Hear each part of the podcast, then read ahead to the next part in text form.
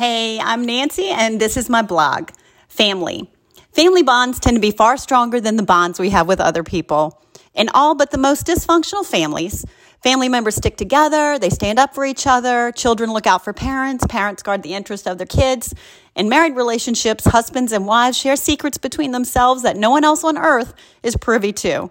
Brothers and sisters put up with more from their siblings than they do from outsiders, and family members also tend to be willing to do things for their families that they would not do for even their closest friends. The month of October seemed to be like I was making up for lost time connecting with family members. It wasn't this big plan, it just kind of happened that I would go to Texas for an event with one family, then return home and have another side of the family visiting in town. I couldn't help but realize how much I missed just hanging and being with the people that I don't see that often. It's so interesting to observe how different we are from the families we're born into, yet we manage to fit in and morph into whichever side we're with at the time. We might expect that the earthly family of Jesus would have a place in his heart far above the place he grants any of his other followers. Yet the New Testament shows us that this is not the case. In fact, Jesus does not define his family as those closest to him by blood.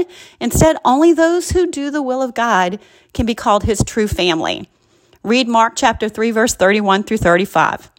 I think about the next couple of months and all of the family events, and I'm so grateful that I get to celebrate with so many different people. Being a family is much more important than just having one. In other words, the question isn't so much who our family is, rather, who am I a family to? Some of us may or may not have a family that we're a part of, but we can be that kind of family to someone else.